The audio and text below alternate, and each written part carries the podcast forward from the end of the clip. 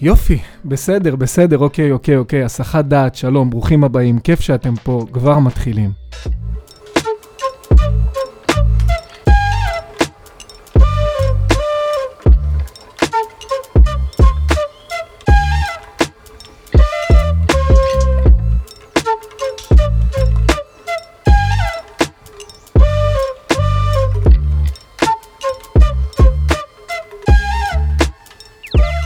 שלום שלום, הגעתם לפודקאסט הסחת דעת, המקום בו אנחנו עוצרים את כל הסחות הדעת, לוקחים נשימה,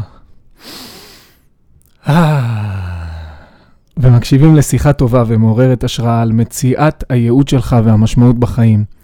אני נדב תרגן, יוצר קולנוע והמנחה שלכם, ואיתנו היום אורח מיוחד מאוד, אחד המרצים שכבר בפעם הראשונה שהקשבתי לו, הרגשתי את התשוקה שלו למקצוע, איך שהוא מדבר על הדברים, מנגיש אותם וחי אותם כל פעם מחדש. תחומי העיסוק האקדמיים שלו הם מחשבה מדינית, תיאוריה ביקורתית, פילוסופיה של החינוך והיסטוריה אינטלקטואלית. הוא בעל דוקטורט בפילוסופיה באוניברסיטת תל אביב, והיום הוא כאן איתנו כדי לדבר על משמעות האדם בתרבות, בתרבות המערב. דוקטור איתי סניר, כבוד גדול, שלום אלן, לך. אלן, אלן, אלן. תודה רבה על ההזמנה, איזה כיף להיות פה. קודם כל אני אשאל אותך, מה שלומך? נושמים. כן. מנסים כן. להפסיק להזיע, מנסים אה, להסיח את הדעת קצת מ- מהדברים הלא נעימים, אל הדברים ה... המעניינים, אני אוהב את השם הזה, הסחת דעת. כן, נכון. זה לא שה... צריך לבין להסיח את הדעת אל מה שחשוב, נכון? הסחת דעת זה לא רק ממה שחשוב אל זוטות.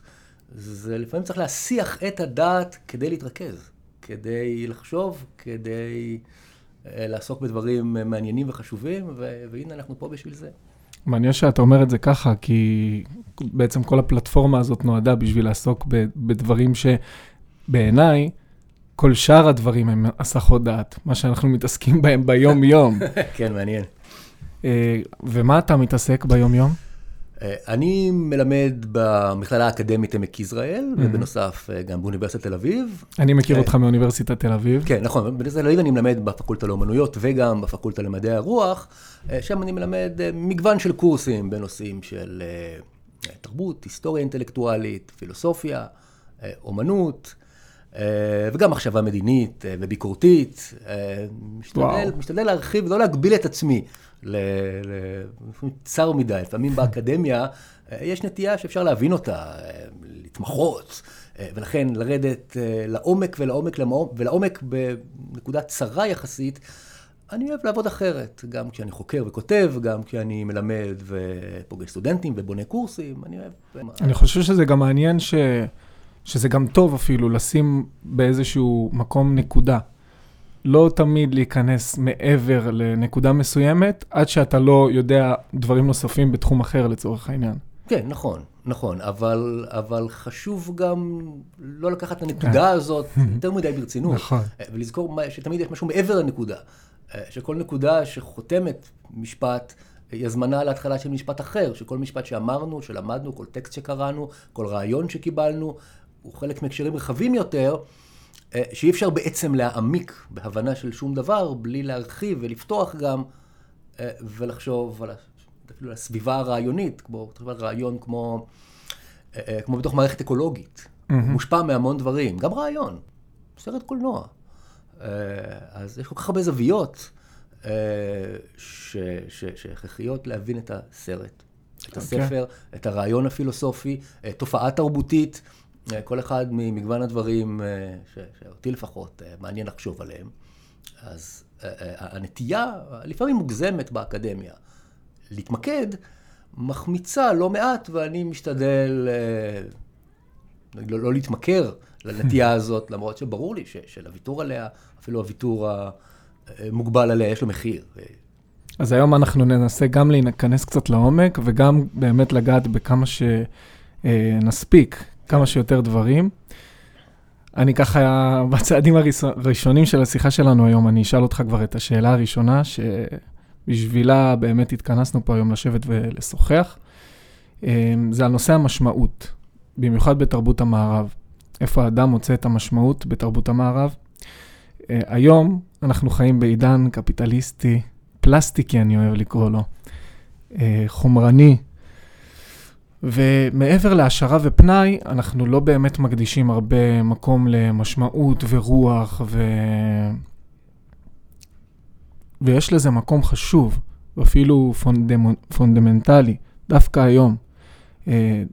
אז מעניין אותי לשאול אותך, למה בעצם בהיסטוריה של תרבות המערב חשוב לדעת את מה שחשבו אז, היום, בימים שלנו? למה זה קריטי היום?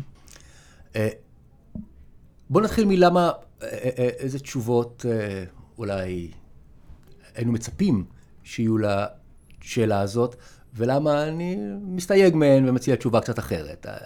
תשובה אחת אפשרית היא להגיד, שמה, זה עניין אישי וסובייקטיבי לגמרי.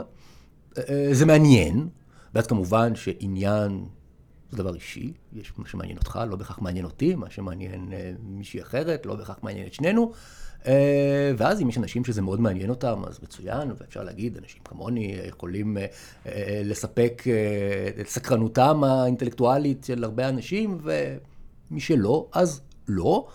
וזו תשובה אחת, התשובה האישית הסובייקטיבית, שאני יודע שהיא נפוצה, וזה מצוין, הרבה אנשים באים ללמוד אצלי, פשוט מתוך העניין, ואני כמובן מברך על זה, אבל אני לא רוצה להסתפק בתשובה הזאת. תשובה שנייה, שגם אותה אני רוצה לשים רגע על השולחן, ככה, עם חצי חיוך, אבל לא רק חיוך, אולי חיוך מריר כזה, היא תשובה צינית, קצת. לא, אבל להגיד, ידע, היכרות עם היסטוריה, עם רבדים של אומנות ותרבות, זה מה שמכנים לפעמים בסוציולוגיה הון תרבותי. כלומר, זאת דרך של אדם להפגין מעמד. קניין רוחני? קניין רוחני זה מושג משפטי, אני חושב. קניין רוחני, אני לא בדיוק, אני לא בדיוק מבין הרבה בהיבטים המשפטיים. אני מבין למה אסוציאציות קרובות. אבל הון תרבותי הוא לא זהה להון כלכלי. יש הרבה אנשים, תחשוב בעיקר, בעולם האקדמיה והתרבות, תחשוב על אומנים, אפילו אומנים מצליחים, שלא בטוח יש להם הרבה כסף, כן. אולי אפילו יש להם הרבה פחות כסף, כן. מרוויחים פחות מהממוצע או החציוני, או, או, או משהו כזה, ועדיין יש להם, יש להם מעמד. Mm. אה, לא רק בשדה הצער יחסית, בקהילה של המבינים והמומחים, אה, אלא אה, אה, היכולת שלהם להפגין ידע, השכלה, נותנת להם משהו שיש לו ערך בהרבה מאוד שדות. שמש...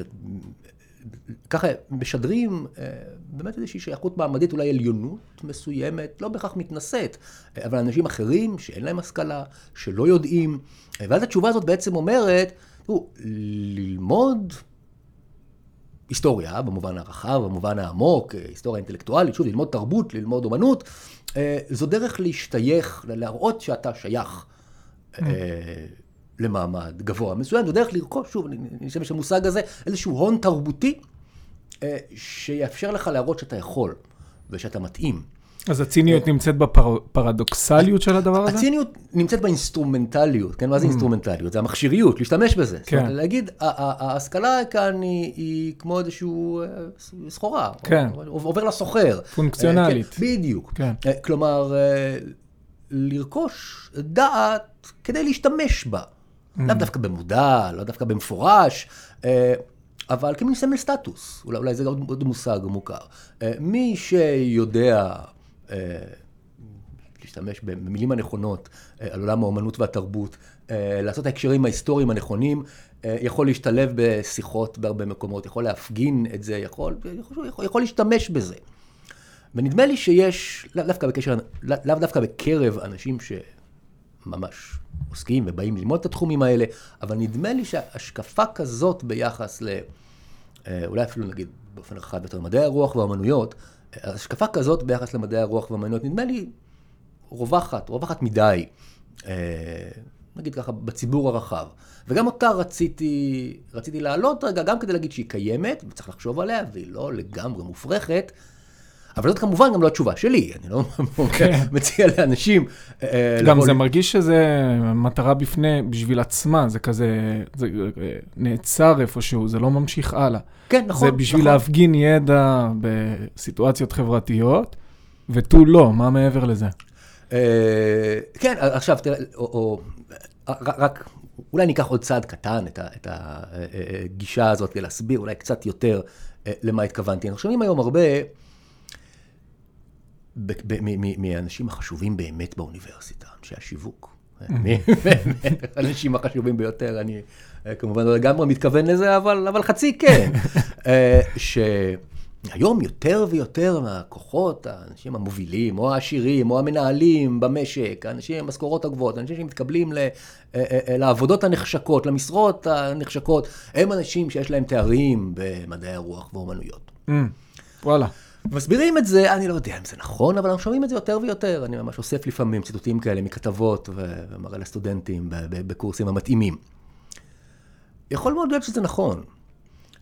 הלוואי שזה נכון. הלוואי שזה נכון, אבל בואו נחשוב על מה זה אומר ולמה זה נכון. אז התשובה שקל לתת היא שיש הבנה גובר, שמבינים שמי שיש לו את הידע הזה, את ההכשרה הזאת, נגיד ככה במדעי הרוח והאמנויות, אז באמת יש לו חשיבה ביקורתית, הוא יצירתי, הוא בעל יכולת לעשות הקשרים בין המון דברים, לחשוב מחוץ לקופסה ועוד כל מיני סיסמאות כאלה, שהן בדרך כלל סיסמאות ריקות. אני קצת מקדים את המאוחר, אני חושב שאפלטון היה מבסוט על זה. יכול להיות, אבל כן, צריך לחשוב רגע למה. כי הוא היה רוצה את המדינאים שיהיו פילוסופים. אה, הבנתי, כן, כן, כן. במובן הזה. מעניין, נכון, נכון, אז בדיוק. אנשים ששולטים בעניינים. כן, כן, כן, אז באמת מחשבה אפלטונית כזאת, שידע חשוב, או כישורים חשובים, מקבלים דווקא בסוג ההשכלה הרחבה הזאת. יכול להיות, אבל אפשר גם, שוב, לפרש את המציאות הזאת באופן קצת יותר ציני, ולהגיד, זה מכיוון שברור לחלוטין מי האוכלוסייה. שבמובנים רבים הולכת ללמוד מדעי הרוח ואומנויות. יכולה להרשות לעצמה ללמוד מדעי הרוח ואומנויות. בהקשרים מסוימים אפשר להגיד גם אשכנזים, ברור שלא רק ולא כולם, אבל לבטח ממעמד חברתי, כלכלי מסוים, ואני קצת חשדן כלפי המגמה הזאת, אני לא רוצה להיאחז בה יותר מדי, המגמה הזאת של הנטייה לגייס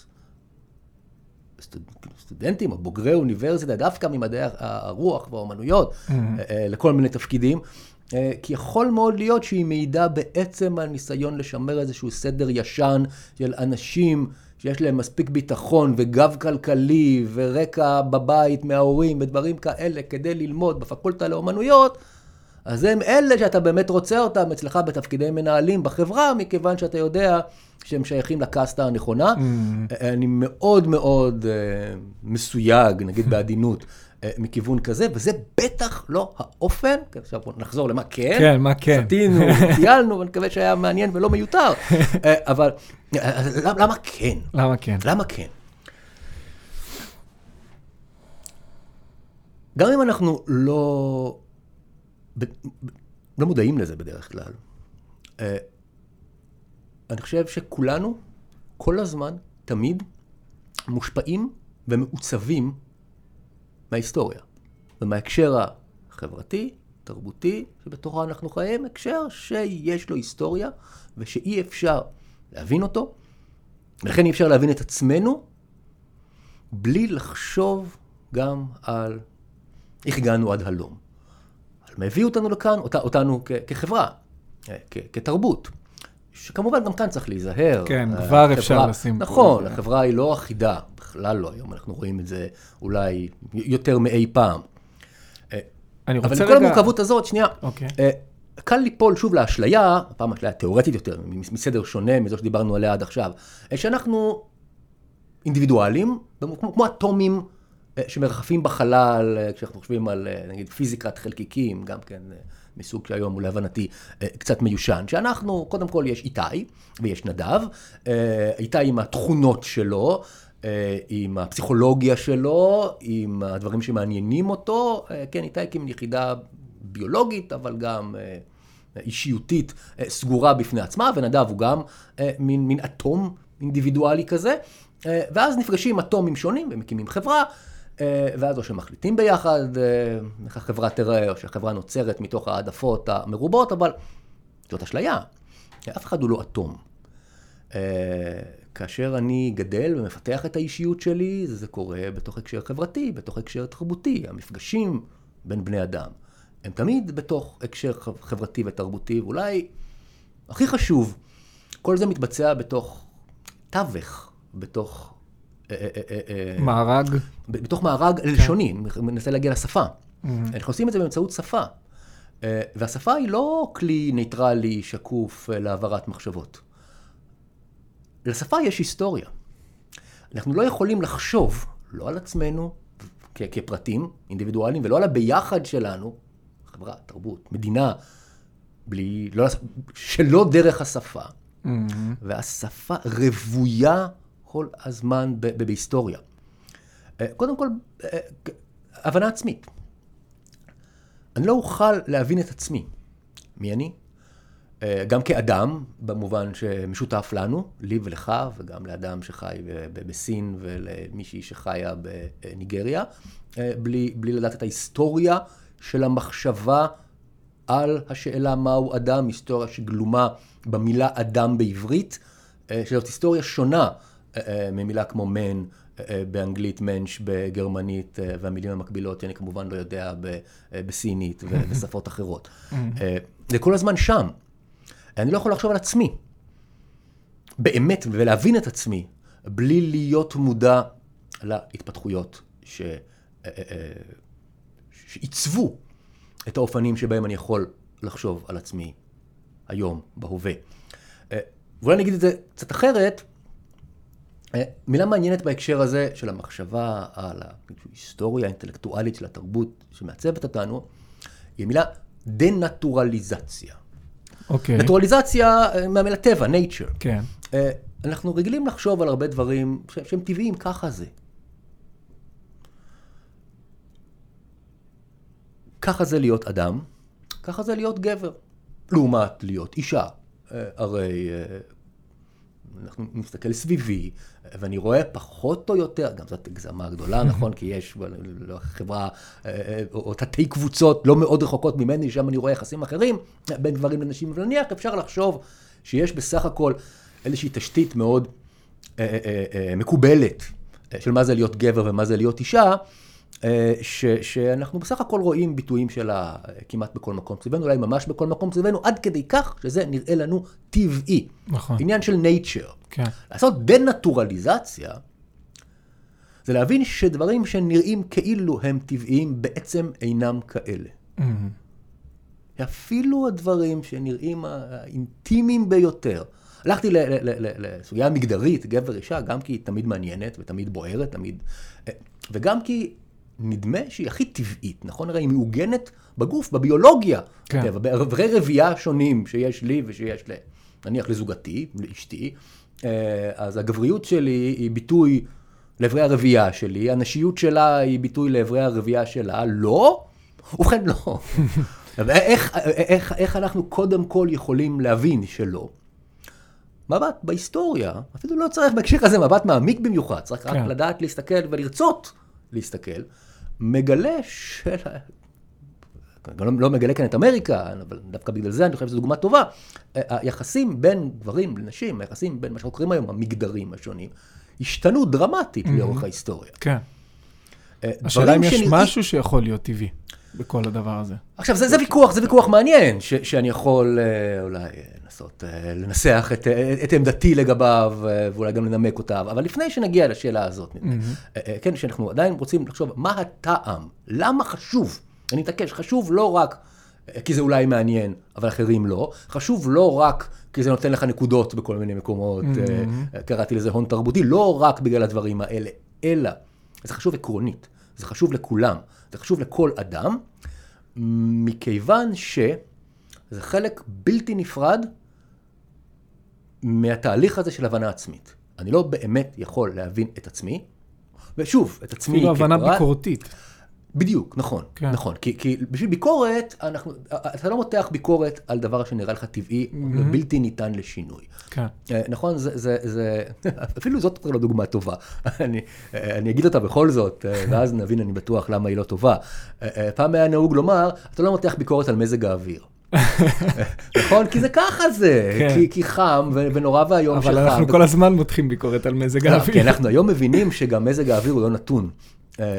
אנחנו גם חושדים היום שמעצבים לנו אותו וכל מיני כאלה. שבדיוק, שאנחנו כאנושות משפיעים על מזג האוויר ויש משבר אקלים, אבל לא נשכח רגע ממשבר, אסור לשכוח ממשבר אקלים. אבל ברגע אחד, נלך לדוגמה הזאת, שעדיין נדמה לי היא מספיק קרובה כדי שהיא תהיה מאירת עיניים למי שמקשיבים לנו או רואים אותנו.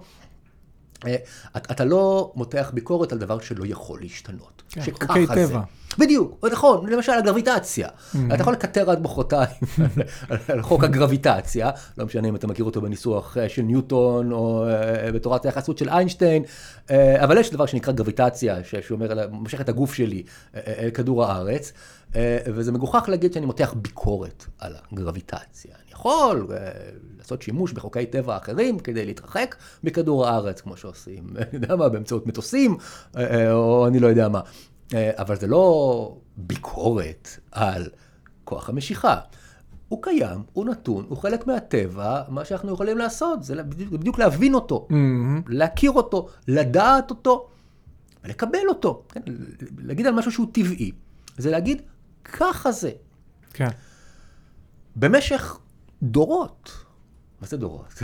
ההיסטוריה כולה כמעט. חשוב הכמעט, אבל גם לא פחות חשוב, כמעט כולה, הסתכלו על יחסים פטריארכליים, היררכיים, בין גברים לנשים, ואמרו, ככה זה, זה טבעי. תראה את הגבר, הוא כמעט תמיד חזק יותר, גבוה יותר, אסרטיבי יותר, אך טבעי הוא שהגבר ישלוט על האישה. אני מקווה ששנינו וצופנו במאזיננו מבינים שזה לא חייב להיות ככה, ואפילו ראוי שזה לא יהיה ככה. כן. וקשה מאוד להבין את זה בלי, בלי התהליך הזה של דנטורליזציה. כלומר, שוב, הדוגמה הזאת אפשר כמובן לתת עוד, עוד, עוד רבות. המבט רחוק. יש מי שעושה את זה פשוט לגבי תרבויות רחוקות, אבל הכי חשוב במיוחד, או גם אחורה בעבר, אחורה לעבר, כן. לראות קודם כל, לפני שרואים בדיוק מה, ומנסים, שיכול להיות אחרת. Mm-hmm. למשל, שיחסים בין גברים ונשים יכולים להיות אחרת, אבל לא, לא, לא, לא חייבים לייצר רק בדוגמה הזאת, אפילו היחס של אדם כלפי עצמו. מה פירוש הדבר להיות אני? מי אני? אז שוב, דיברתי על המושג הזה אינדיבידואל כבר, אז אולי, אולי נשתהה עליו עוד רגע אחד בשביל להשתמש גם בו, לצורך דוגמה. האדם המודרני חווה את עצמו קודם כל כאינדיבידואל. כלומר, חווה את עצמו כמי שהוא בראש ובראשונה עצמאי, ביחס לחיים שלו, לבחירות שלו, ושכל אינטראקציה, יחסי גומלין, שהוא מקיים, הם פחות או יותר חופשיים, וולונטריים. כלומר, הוא יכול להימנע מהם, והוא קודם כל, הוא, הנקודת המוצא שלי עם העולם היא, היא, היא קודם כל העני, ומתוך העני כלפי חוץ נוצרים הקשרים שלי עם סביבתי, עם, עם אנשים אחרים, כמו המשפחה שלי, החברים שלי, אנשים שאני משוחח איתם, שיחות מעניינות בפודקאסטים, או, או קשרים רחבים יותר של החברה הישראלית, הפוליטיקה הישראלית. אבל קודם כל, נקודת המוצא היא עני. זה נראה כל כך מובן מאליו. כן.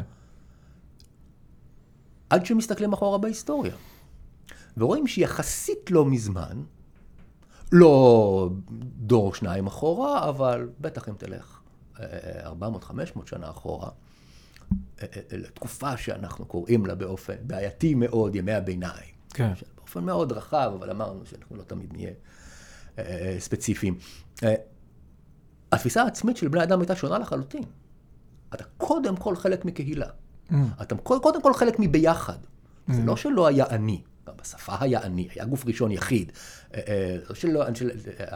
המשפחה שלי היא לא המשפחה שלך או של אדם אחר. אבל היחס לעני היה שונה. העני הוא נגזר, הוא משני לאנחנו, לביחד. מכל מיני סיבות, גם מסיבות של המשמעות של הדת באותה תקופה.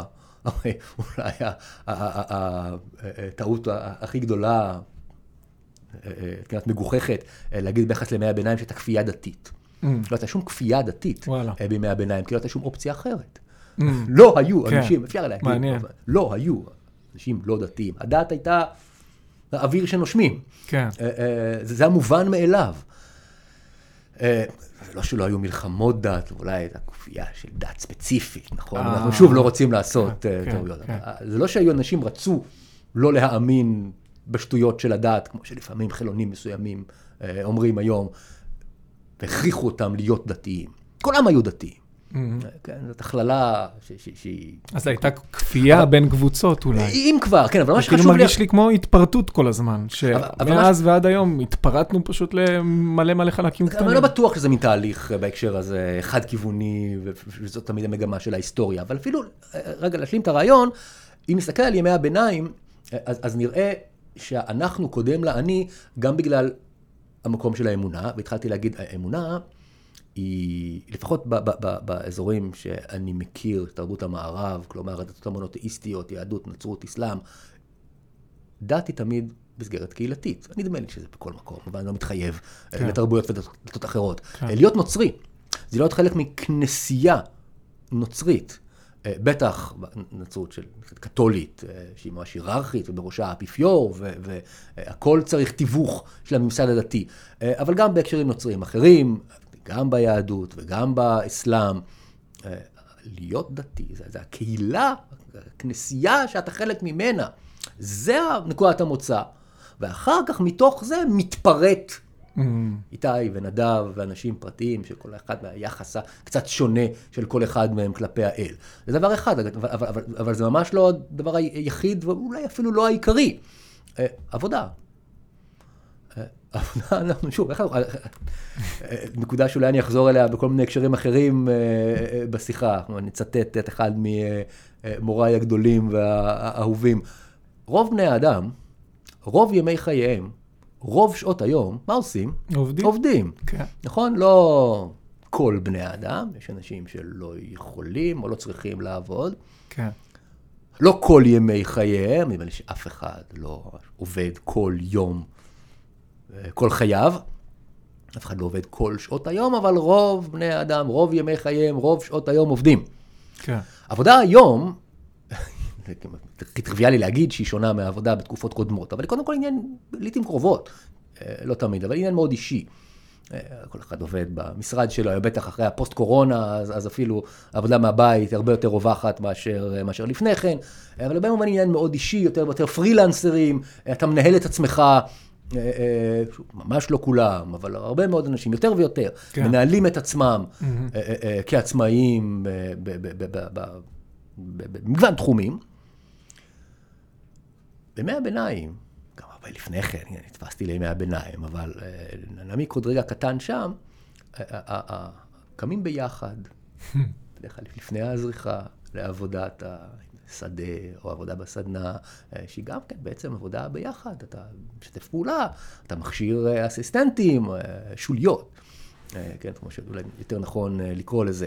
והעבודה שהיא קודם כל מה שרוב בני האדם, רוב ימי חייהם עושים רוב שעות היום, הדבר העיקרי שאתה עושה עם הזמן שלך זה לעבוד, הוא ביחד, הוא ביחד במובן עמוק, כן, שדורש תאום שהוא כל הזמן תלוי באחרים, ובהכרח, בנסיבות חיים כאלה, אדם מבין את עצמו כנגזרת של משהו רחב יותר. זה נשמע לי כמו גן עדן, באמת. לא, יכול להיות, לא יודע מה. אבל אומרים שזאת תקופה חשוכה. אני ממש לא, עכשיו יש זרחה גם מימי הביניים. עכשיו, אני לא מומחה לימי הביניים, בואו נסגור איזה מעגל קטן ונבין למה טיילנו לרגע, דווקא לימי הביניים.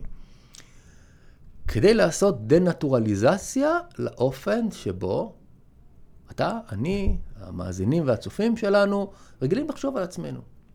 רגילים לחשוב על עצמנו כאינדיבידואלים. מבט קצרצר, כמו שעשינו עכשיו בדקות ספורות, ומאוד שטחי, מספיק לרגע אחד. להגיד, זה לא חייב להיות ככה. ועכשיו אפשר להתחיל לחשוב, זה עדיף, זה לא עדיף, האם זו התקדמות, או אולי דווקא נסיגה, במה זכינו כשהפכנו להיות אינדיבידואלים, בלי ספק במידות לא מבוטלות של חופש, על מה ויתרנו, או איזה מחירים שילמנו בשביל תהליך האינדיבידואציה הזה, שבעצם... בדידות. יכול להיות, בדיוק, בדידות, פחד, נחזור למילה שדיברת עליה קודם, אנחנו נצטרך לחזור אליה משמעות, אז פתאום חוסר היכולת שרבים מרגישים, שוב, לא בטוח שכולם, חוסר היכולת למצוא משמעות בעולם, בחיים, או משהו כזה.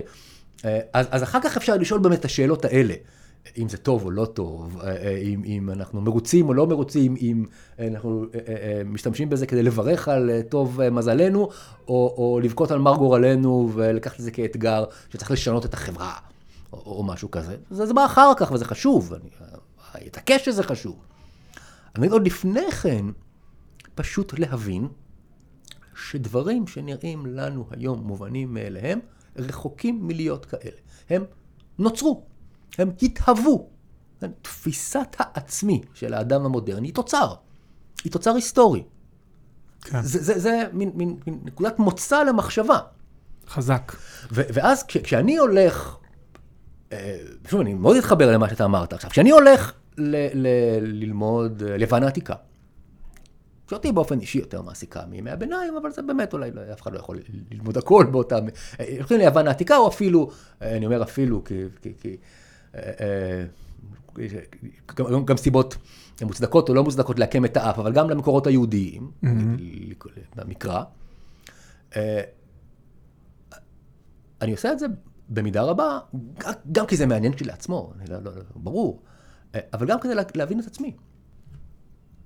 כשאני חושב בראש ובראשונה על עצמי, אני יודע שהסטודנטים שלי לא כולם זהים לי, וגם לזה תכף אני אגיד משהו, אבל אני מנסה גם קודם כל להבין מה הם השורשים, אף פעם הם לא היו הבלעדיים, אבל העיקריים, שמהם יונקת התרבות שאני חלק ממנה, כלומר שעיצבו באופנים שאני במידה רבה לא, לא, לא, לא מודע, מודע להם, בדיוק, כן. שעיצבו אותי. Mm-hmm. אני, קודם כל אישית, בראש ובראשונה בן לתרבות שבאופן לא חף מבעיות, יש בו בעיות, אבל באופן כללי ניתן לקרוא לתרבות המערב. ותרבות המערב, בגדול, ניצבת על שתי רגליים עיקריות. רגל אחת עומדת ביוון, הרגל של המחשבה היוונית, והרגל השנייה, אפשר להגיד מול יוון או אתונה להציב את ירושלים, כן? הרגל השנייה נתואר במסורת המונותאיסטית. המסורת שהתחילה ביהדות, אבל היא בשום אופן לא רק יהודית, כמובן תרבות המערב, וגם מאוד נוצרית, וגם את האסלאם לא נוציא מחוץ לתמונה. הצירוף התרבות היהודו-נוצרית הוא מאוד בעייתי, הוא ממש מריח מאסלאמופוביה, האסלאם כל הזמן היה שם, האסלאם לא מנותק מתרבות המערב בשום פנים ואופן. אז אני אשתמש בביטוי תרבות מונותאיסטית, או הרגל המונותאיסטית של תרבות המערב, שתי הרגליים האלה שהן בהתחלה מאוד שונות זו מזו, גם רעיונית וגם, אפשר אולי להגיד גיאוגרפית, אתונה וירושלים, מתמזגות בעצם ומהוות ביחד את, את העולם העשיר הזה שנקרא תרבות המערב. אחרי שהסתייגנו ואמרנו, כל אחת מהרגליים האלה, כשלעצמה יש לה היסטוריה. מה המשמעות שמחפשים או רוצים לדעת בכל אחת מהרגליים האלה? איך תופסים את האדם? אוקיי, למשל, אז אחת השאלות באמת שמעניינת אותי, לא היחידה, ובטח לא היחידה שחשובה, אבל היא שאלה של מהו האדם, של איך בני אדם מבינים את עצמם. יש כמובן עוד שאלות, כמו שאלה חברתית, או שאלה הפוליטית, איך בני אדם חושבים על הסדרים המשותפים שלהם, על הסדרים הפוליטיים שלהם, מה ראוי ומה לא ראוי, מה מצדיק בכלל סדר חברתי. אבל תכף אולי אם תרצה, אז נצלול לתוך כל אחת מהרגליים האלה, וקודם כל, למה חשוב להכיר אותן בכלל? למה חשוב לדעתי לסגור איזה מעגל קטן ולהגיד את השורה התחתונה, אני חושב, באופן אני מקווה ברור, למה חשוב לדעתי שכל אדם וכל כל, כל איש ואישה, כאן באוניברסיטה למשל, אבל לא רק, בסביבתנו, יכירו את ההיסטוריה של יוון העתיקה, ואת ההיסטוריה, לפחות האינטלקטואלית, של מקורות היהדות, כי זה מעצב אותנו. כי זה חלק ממי שאנחנו. גם אם נדמה לי שאני חילוני גמור, במובנים רבים אני כן חילוני גמור, אבל עדיין, אני מושפע ומעוצב בשלל דרכים, למשל העברית, יש בורה, בשפה מקראת, נכון? אני מושפע מההיסטוריה של היהדות. וגם אם, אני מעולם לא הייתי ביוון, ואין לי שום עניין בטרגדיות. לא היית ביוון? לא ביקרת ביוון? לא, אפילו בחופים בעצם. מה אתה אומר? זה פשלה שחייבים לתקן. וואו. חייבים לתקן את זה. בחוף, אתה צריך לראות איפה סוקרטס, הלך ברחובות. בטח, בטח, כן, כן, כן. לא יצא איכשהו דווקא. יאו, לא יאומן. הנה וידוי אישי. אין שום סיבה טובה לזה. במקומות אחרים, יוון לא יצא מעולם. אבל גם אם נדמה לי שבאמת זה רחוק ממני ומה לי ולזה, ונניח שלא הייתי אוהב תיאטרון יווני, ונניח שלא הייתי אוהב מיתולוגיה יוונית, אז מה לי ולזה. יש אנשים כאלה. גם הם מעוצבים באין ספור דרכים שהם לא מודעים להן, לתרבות היוונית. אנחנו בהרבה מאוד מובנים חושבים יוונית. לא פחות כשאנחנו חושבים עברית. אשכרה. ואם לא, דוגמה קלאסית, קלישאתית, שאנחנו חיים אותה בחודשים האחרונים באופן אינטנסיבי, היא המילה דמוקרטיה. אפילו המילה פוליטיקה. לא רק שהן מילים ביוונית. פוליטיקה מגיעה מהפוליס, דמוקרטיה, כולם יודעים לצד זה, זה שלטון העם. אבל מהו העם? זה האתנוס, כמו... לא, זה לא המוצא האתני. זה הדמוס, זה כלל האזרחים. עכשיו, אני לא אומר שחייבים לקבל את ה... המושג היווני של דמוקרטיה. אולי הגיע הזמן להחליף אותו, אתה יודע. יכול להיות, אני מאוד מסויה גם מהמילה הזאת, אבל אי אפשר לחיות בישראל של אלפיים עשרים ושלוש בלי לדבר על דמוקרטיה. ואחד הדברים שאני רוצה להגיד, אי אפשר להבין דמוקרטיה בלי להבין גם את ההיסטוריה. לגמרי. ההיסטוריה של המושג הזה, איפה הוא צמח, מה הוא אמר בתקופות שונות. מה הוא אמר ביוון העתיקה, דברים מאוד שונים, מישהו אומר היום. העובדה שהמילה דמוקרטיה הייתה במשך רוב, רוב, רוב ההיסטוריה, מילת גנאי, מילה שהיה ברור שהיא מציינת שלטון שצריך להתרחק ממנו ככל האפשר. עכשיו שוב, אני לא יודע, אנחנו רוצים לצלול עכשיו לשיחה על דמוקרטיה, אבל זו דוגמה פשוט בוערת ונמצאת דברים עפים באוויר, ונמצאת בכל מקום סביבנו, אי אפשר לחמוק ממנה, של עד כמה אנחנו חושבים במסגרות יווניות, גם, כן, משמעות, כן, יש להם היסטוריה שהיא מאוד מאוד יוונית. וכאן נדמה לי שמאוד מעניין לאפיין את שתי הרגליים האלה, שעליהן חשוב לי לדבר, גם יוון העתיקה וגם הרגל המונותאיסטית, גם כי כל אחת מהתשובות, שכל אחת מהרגליים האלה נותנת, היא, היא, היא מעניינת, ונדמה לי שלא לגמרי טריוויאלית, וגם כי מעניין שלפחות מהבט ראשון הן מאוד מאוד מאוד שונות זו מזו, ולחשוב על זה שבסופו של דבר השתלבו, נפלא, נראה בתקופות רבות בהיסטוריה שהן בלתי ניתנות להפרדה, היא מעניינת כשלעצמה. אז במה הן שונות? אז בואו נתחיל לדבר על כל אחת מהן באמת. כשאני מדברים על יוון העתיקה, אז רגע שאני רואה, לא רק אני, כן, אבל רגע שנדמה לי שחשוב לדבר עליו, שהוא רגע מכריע, הוא רגע לידתה של צורת מחשבה מסוימת, מתוך צורה, או בהקשר של צורת מחשבה אחרת. צורת המחשבה שאני רוצה לדבר על רגע הלידה שלה היא הפילוסופיה. צורת מחשבה פילוסופית. פילוסופיה. נכון, תכף אולי נגיד משהו על המשמעות של המילה, אבל שדווקא פחות מהירה, היא נחמדה. עכשיו, פילוס ביוונית, או פיליה ביוונית, זה האהבה. אולי גם סוג של ידידות, אבל אפשר להגיד גם על אהבה, לא אירוס, אבל אהבה זו מילה מתאימה כאן. נזכור שהיא יותר קרובה לידידות מאשר לאירוס, אבל אהבה. וסופיה היא פשוט חוכמה, כך שפילוסופיה היא אהבת חוכמה. הפילוסוף הוא אוהב החוכמה, אולי לאו דווקא החכם, אבל הוא אוהב החוכמה, זה נורא יפה, זה מקסים. אבל זה מוגבל, כי מה זה אומר? אוקיי, יופי. פילוסופיה, אבל, אבל היו חכמים או אוהבי חוכמה, שוב, אני חושב בכל תרבות, או כמעט בכל תרבות, היו אנשים שאהבו חוכמה ביוון, גם לפני הרגע שעליו אני מדבר, בערך המאה השישית לפני הספירה, כשהופיעה צורת מחשבה שזכתה לה, כינוי, פילוסופיה. והיא כל כך חשובה בעיניי,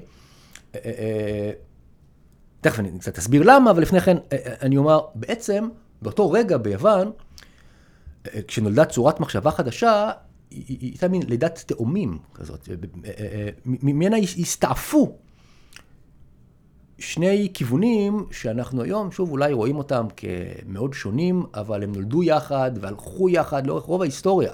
אז זה לא רק הפילוסופיה, זה גם המדע. Mm. המדע והפילוסופיה נולדו בעצם ביחד. כן. ביוון העתיקה, בסביבות המאה השישית לפני הספירה, תכף גם נקרא בשם לפילוסוף ונציג בקצרה. אבל המדע והפילוסופיה שנראים לנו היום דרכי חשיבה שונות לחלוטין, מדעי הרוח ומדעים מדויקים, בקמפוס בתל אביב, נכון? אלא ממש כן. חלקים שונים, הצד המערבי והצד המזרחי. לגמרי. ועדיין המדע והפילוסופיה נולדו יחד, נולדו מתוך צורת חשיבה אחרת. נולדו בהקשר של צורת חשיבה אחרת שהיא המיתולוגיה. זה לא שהיוונים, כמו שוב, נדמה לי כל תרבות אחרת לפניהם, אחריהם, זה לא שהם לא ניסו להבין את עצמם, את סביבתם, את העולם, והם עשו את זה באמצעות סיפור, באמצעות מיתולוגיה. כן. כן, עכשיו, מה מאפיין מיתולוגיה? קודם כל, מאפיין אחד, כולם מכירים, סיפור, מיתולוגיה זה סיפורים. כן. זה סיפורים ש... ש... קל לזכור, כי הם מעניינים, סיפורים שעוברים מדור לדור, הדימוי המקובל, שהוא במובנים רבים נכון, של הדור המבוגר או נציגיו, מספרים, מדורה או איפה שזה לא יהיה, לדור הצעיר שיושב מרותק ומקשיב לסיפורים. הסיפורים האלה מסבירים את העולם. הם לא רק מוסרים... הם כשלעצמם נותנים משמעות. נכון, בדיוק. הם נותנים משמעות לשאלות כמו מי אנחנו כעם או כ... חברה, הם נותנים גם תשובות אבל לשאלות על למה הדברים בעולם קורים כפי שהם. זה גם שאלה על משמעות, המשמעות גם ניסיון להבין למה. למה זה כך? למשל, סיפור שאני לעתים קרובות מספר כי הוא פשוט ומוכר, סיפור על... שמטרתו להסביר את חילופי עונות השנה. ולא רק את חילופי עונות השנה, אלא העובדה את חילופי עונות השנה עבור... העולם היווני העתיק, זה לא רק עניין של מה אתה לובש, או אם חם לך, או קר לך, שאלות על אם אתה מבלה בחוף הים, או, יודע מה, אינדורס, זה עניין של מחזור החקלאות, זה עניין של מתי יש תבואה ומתי אין, וצריך להשתמש לגור מספיק תבואה במחסנים מראש. זה עונות השנה. הסיפור, אני מספרים, הוא על חטיפת פרספונה. פרספוני היפה, ביטה של דמטר אל האדמה, שהתאהב בה, אני נותן את ההיילייט של הסיפור, כן, התאהב בה, לא אחר מאשר הדס, אל השאול. היא לא החזירה לו אהבה בהתחלה, אבל הוא, הוא חטף אותה, הוא חטף אותה נגד רצונה, והביא אותה לממלכתו, לאנדרוורד, לממלכת השאול, לממלכת המתים. והאימא שלה, דמטר, אלת האדמה, שביתה נחטפה, נפל עליה דיכאון, כמו שאנחנו נגיד היום, במרוב דיכאון, היא לא עשתה את עבודתה, והאדמה לא נתנה פירות לבני האדם, האדמה לא הייתה פוריה. חשבתי שהיא תפקה מזה. לא, אז לפי הסיפור היא הייתה בדיכאון, דיכאון יבש. מכיוון שהיא דמטר או משהו כזה, היא דמטר, היא מקור הפוריות של האדמה, אז כדמטר לא רוצה להעניק משפעתה לאדמה ודרכה לבני האדם, אז האדמה חרבה, ולא נותנת פירות. כן. צעקו בני האדם לאלים, וזהוס נעתר, שלח שליחים, ובקיצור לחלץ, לחלץ את, את פרספונה mm-hmm. מן השאול, אבל מלך השאול לא פרייר, והוא נתן שם, לפי חלק מהסיפורים גם את פרספונה התאהבה בו, אבל נותן לה אוכל גרעין של רימון, mm-hmm. רימון שמקורו בשאול. אה, מקור, יש, יש וואלה. בו, לפי הסיפור, רימון ספציפי שמקורו בשאול, ומי שאוכל חלק מהשאול, השאול הופך להיות חלק מנשמתו. ולכן, מאז ועד היום, חלק מהשנה, פרספונה נמשכת מכוח גרעיני הרימון שהיא אכלה, נמשכת חזרה אל השאול, האמא שלה, דמטר, מדוקת, האדמה חרבה, אלה חודשי הקיץ החמים והכופחים שבהם האדמה לא נותנת יבול, עד שעבר הזמן, פרספונה שוב עולה, מצטרפת לאמא שלה על פני האדמה, ויש לנו את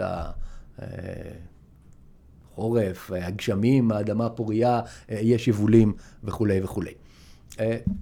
סיפור נחמד, אולי לא הכי מרתק. לא, מעניין, מעניין מאוד. אני מאוד אוהב אותו, אבל הנה לך תשובה. הנה לך תשובה לשאלות שמעסיקות חברה חקלאית. למה חלק מהזמן ככה וחלק מהזמן ככה? למה חלק מהזמן חם וחלק מהזמן קר? למה לפעמים יורד גשם, ואז יש חודשים שלמים שבהם לא יורד גשם? אקלים ביוון לא מאוד שונה מהאקלים אצלנו, זה קל, קל להתחבר גם במובן הזה. וכמובן, לעוד גוון רחב מאוד של תופעות, רעידות אדמה וברקים ורעמים. הברק הוא כלי הנשק של זהוס, מלך האלים, כמובן. אז הסברים, על ידי סיפורים. סיפורים שהתרחשו מזמן. איזשהו זמן מיתי, זמן מיתולוגי. כן, זה גם חוזר על עצמו כל הזמן.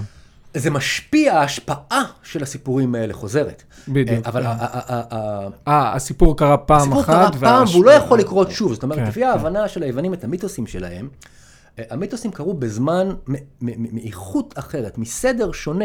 לא יכול להיות שמחר בבוקר מבחינתם, למרות שהם תחסו לאלים, אפשר להגיד, כקיימים, אבל עדיין לא יכול להיות שמחר בבוקר, פתאום איזה אל, לא יודע מה, יהרוג את הדס וישנה את מצבה של פרספונה, ודמטר לא תהיה יותר בדיכאון, והאדמה תהיה פוריה שנים עשר חודשים בשנה. זה לא יכול להיות. זה לא דבר שהוא באופק הראייה שלהם. לא מקווים לו, לא מתפללים אליו, לא חושבים שזאת אפשרות. כי הסיפורים שמעצבים את עולמנו, התרחשו כבר והסתיימו, נחתמו. זה קצת מוסלחים מושגים מאוחרים יותר, מאוחרים מדי על הרעיון הזה, אבל אני מקווה שזה הופך אותו למספיק ברור. זה סיפור, וזה קרה פעם, והסיפורים האלה עושים תהליך שאנחנו מכירים אותו כהאנשה. שוב, כמובן שלא השתמשו במילה הזאת באותה תקופה, אבל מה זאת האנשה? לוקחים תופעה כללית, מופשטת, לפעמים תופעה טבעית, אבל לא רק, ומגלמים אותה בדמות כמו אנושית. אתה רוצה להבין אהבה? אהבה, כי פשוט אנושי מאוד, אולי לא רק אנושי, אולי יש אהבה גם הולכת החי, ואין לי בעיה עם זה, אבל זה בטח מושג גם מהעולם האנושי. אתה רוצה להבין מהי אהבה? אז איך אתה רואה יותר להבין מהי אהבה? היא להכיר את דמותה של אלת האהבה. אפרודיטה, אלת האהבה, תסתכל עליה. אתה יכול להסתכל עליה. דמותה נמצאת, היא כאן, היא... מגולמת בפסלים כמובן, בציורים, אבל אתה יודע איך היא נראית. כן, אתה יכול להסתכל לה בעיניים, אתה יכול, יש לה למשל, מה יש בחגורתה של אפרודיטה, יש לה חגורה עם כלי איפור. כי האהבה, יש כאן משהו עמוק גם, לא רק אסתטיקה, כן. בדיוק, לא רק אנשים מתאפרות, אלא האהבה יש בה ממד אסתטי מאוד חשוב, אבל גם ממד של רמייה. נכון, איפור לפעמים מאפשר להסוות, להסוות פגם, צלקת, פצעון, להסוות קמטים, להסוות אני לא יודע מה. אהבה מעוורת. אהבה כרוכה במניפולציה, וכל מיני דברים כאלה. עכשיו, כל מיני דברים כאלה אתה יכול ללמוד, המשמעות של האהבה. הדבר שיש לו משמעות, שאתה יכול ללמוד עליו, מתוך התבוננות בדמות כמו אנושית, של אלה מסוימת, אלת האהבה. אתה רוצה ללמוד על מלחמה? כן. תסתכל על אל המלחמה. תסתכל עליה, אתה יכול לראות אותו, אתה מכיר ציורים שלו, יש פסל שלו, סביר להניח, לא רחוק מאיפה שאתה נמצא, ואתה יכול להסתכל לו בעיניים, ופסלים גם היו צבעוניים, נכון? הם לא היו פסלי שיש לבנים כאלה, זה פשוט כי הצבע ירד, אנחנו יודעים היום, בוודאות, הם היו צבועים. יכולת להסתכל עליו פחות או יותר בגודל אמיתי, דמיין זה בגודל אמיתי, ו... ואיזה איך קוראים לו? ארס. אה, אוקיי. אל המלחמה, במרס, בגלגול הרומאי-לטיני. ומה המאפיינים שלו? אז יש לו, יש לו כמובן נשק, ומלחמה בלי נשק, ויש לו, והוא מכוער. וואלה. זה גם מעניין. אבל הנקודה החשובה היא, אמרנו, חשיבה אמיתית, סיפור שקרה פעם, הוא עושה האנשה של תופעות מופשטות, ומאפיין אחרון שחשוב לי מאוד להזכיר רגע גם אותו, יש המון סיפורים. הסיפורים האלה לא בהכרח מהווים מערכת אחידה ועקבית. כן. אין שום בעיה בכל מיני הקשרים שסיפורים לא התיישבו אחד עם השני. התנגשו, סיפור אחד מסביר אותה, על אותה תופעה. סיפור אחד נותן הסבר אחד, סיפור אחר נותן הסבר אחר, וזה ריבוי משמעויות של אותו דבר? במובן מסוים, כן. או לפחות ריבוי אפשרויות. ריבוי תשובות, ריבוי משמעויות, אבל בעצם זה לא ניסוח רע. אתה רוצה להבין משהו? אתה רוצה להבין את המשמעות שלו? יש לך לא משמעות אחת, אלא שתיים, אולי שלוש, אולי ארבע, זכית. כמה שיותר, יותר טוב, לא? לגמרי. כי ככל שאתה מבין יותר משמעויות בתופעה מסוימת, יש לך מבט יותר מלא, יותר עשיר, יותר, יותר זוויות מבט. ואם יש לנו לא סיפור אחד על, על, על, על, על לידת או בריאת האדם, בעברית אומרת בריאת האדם, למרות שבתור תרבות היוונית, במיתולוגיה היוונית, בריאה באיזשהו מובן כזה, כמו ביהדות שאולי נספיק להגיע, אבל יצירת האדם או מקור האדם, אם יש לך יותר מסיפור אחד, אז מצוין. אתה יכול להבין את התופעה שנקראת בן אדם באופן יותר עמוק, יותר מורכב, עולם משמעויות עשיר יותר. אין שום פסול בריבוי הסברים, mm-hmm.